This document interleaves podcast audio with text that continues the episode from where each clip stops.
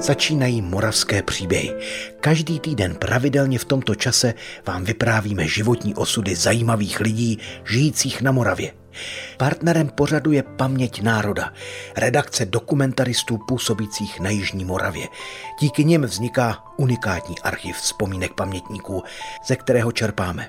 Maminka byla taková, víte, na to broušený sklo a na takový ten cizí porcelán. A tak ona, jak se blížila ta fronta, tak maminka to balila do novin a jak jsme měli kachlový kamna, anebo i sporák, tak do toho to schovávala. A vím, že tenkrát rozbila nějaký šálek s počálkem. A to bylo pláču, že tatínek říká, to jsou zvědavé, až já umřu, jestli budeš taky tak plakat. Alena Hudcová se narodila na Silvestra roku 1941 v Brně. Záhy se ale spolu s rodiči přestěhovala do rodinného domu ve Veverské bytýšce. Tam tak prožila konec války, o kterém nám bude už za chvíli vyprávět. Pro paměť národa vzpomínky Aleny Hudcové zaznamenal Václav Kovář. Z jeho nahrávek vybírala některé pasáže Hana Ondriášová, která tímto zdraví od mikrofonu Českého rozhlasu. Teď už se ale přesuňme do času blížícího se konce druhé světové války. Alena Hudcová tehdy byla opravdu malinká, ale pamatuje si mnohé, včetně přesunu do provizorního podzemního úkrytu za městem. Doma totiž nebylo bezpečno. Tady eh, vedle eh, nějak kousíček od bytičky je kuřím a tam byla zbrojovka. Tak oni, eh, ti spojenci, dělali nálet na tu továrnu. A jak začala teda to bombardování, tak už to bylo nebezpečné bydlet e, v bytě, tak tatínek udělal takovou místnost ze sklepa. E, my máme kamenou podezdívku, tak on to zaskládal kamenema. A tam v, té, e, v tom sklepě jsme byli, byl tam maminčin bratr s manželkou, maminčina maminka, tatínek s maminkou a já a bratr jsme tam byli v tom sklepě. Jenže to víte, ve sklepě to takový vlhký klima, tak e, maminka bylo pěkně, sluníčko svítilo to, to úplně to vidím, jak kdybych, eh, kdybych to prožila včera. Tak e, maminka vzala peřinku, jako děcek, nás děcek některého, a dala to na ten balkon a ještě to tak natřásala.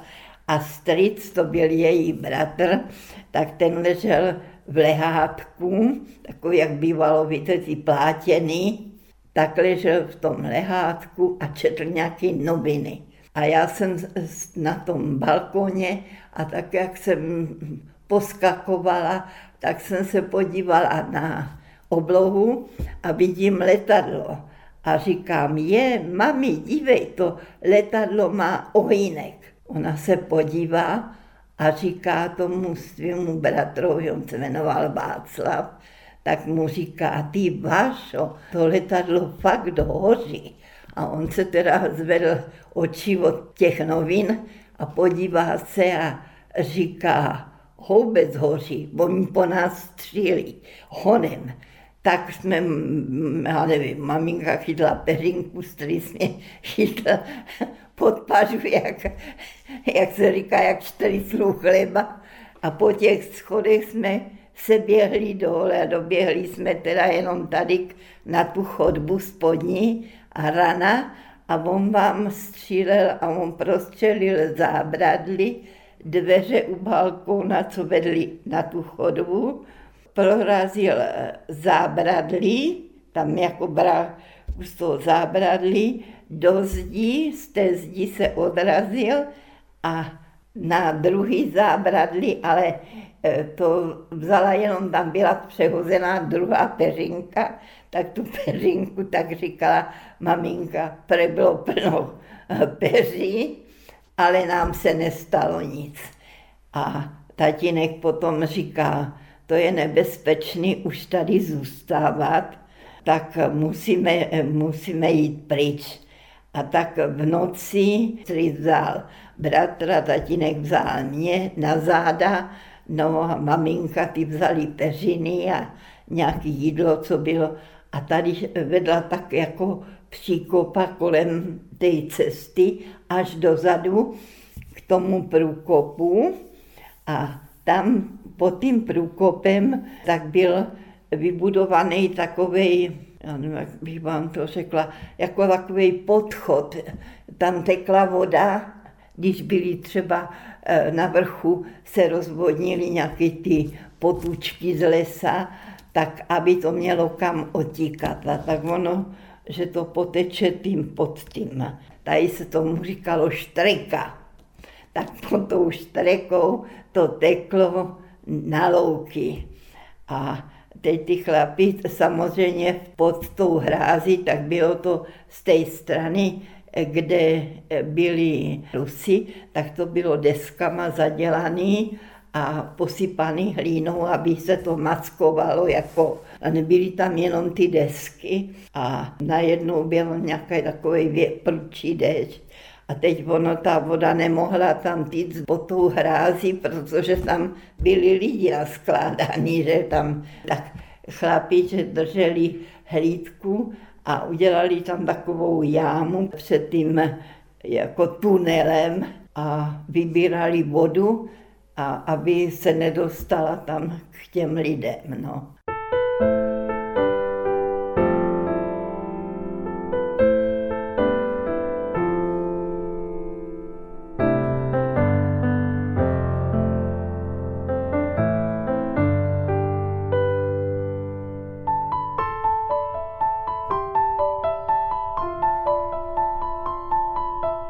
My jsme vylezli z toho bunkru a povrchu té hráze, tam, kdy si jezdil ten vlak, eh, chodili ti legionáři. To si pamatuju, že měli takovou tmavě modrou uniformu a takový barety měli, pušky a teď měli ty kalhoty, víte, tak eh, po ty kolena a pak měli takový vysoký vysoký, takový upnutý, jako boty, holinky. A teď oni se všichni, víte, tak jak se říká, No tak bylo po válce, tak radostně vítali, zvedávali ruku, zdravili se. My jsme děcka utíkali a oni tam byli na zemi, jsme našli takový jako baterky nebo něco, takový tmavou modrý.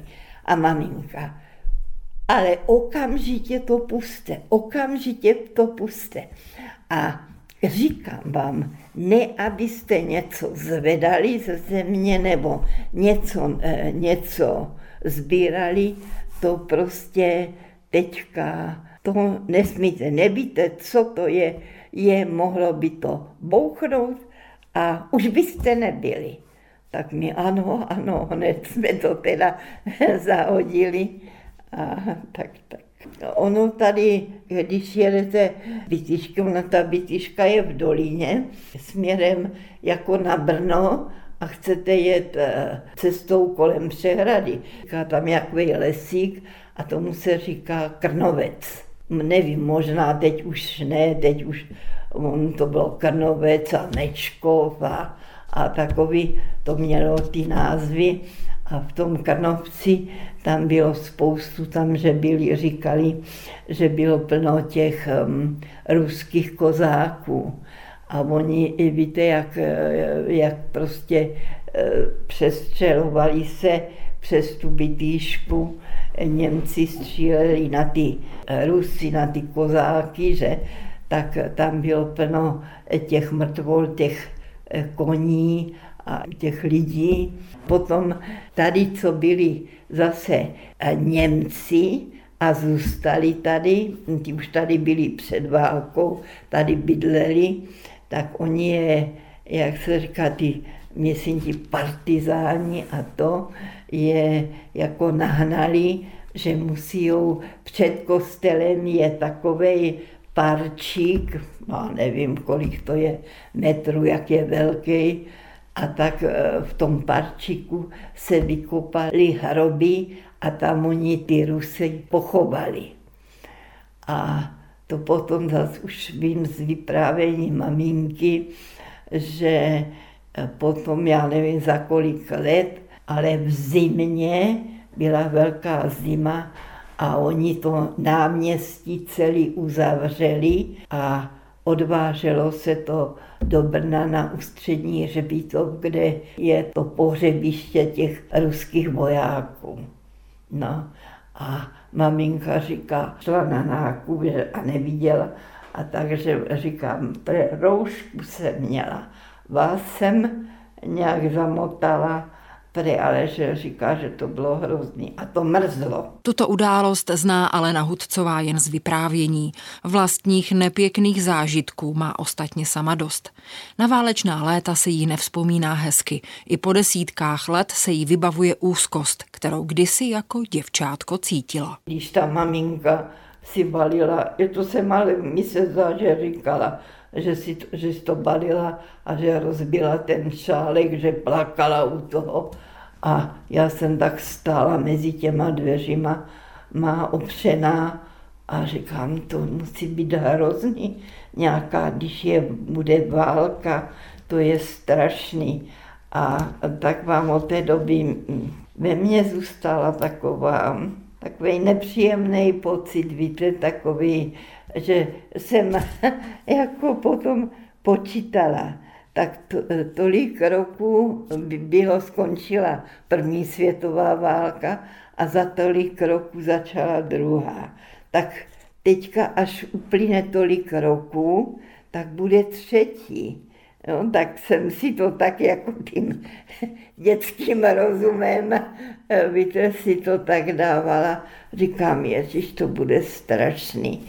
A řeknu vám, že v tom tunelu tam, jak jsme tam byli před frontou schovaný, tak jsem tam byla jednou. A když jsem šla tam a my jsme tam chodívali, do Chučic jsme tam chodívali na zábavy a tak, tak já jsem tam sama nikdy nešla.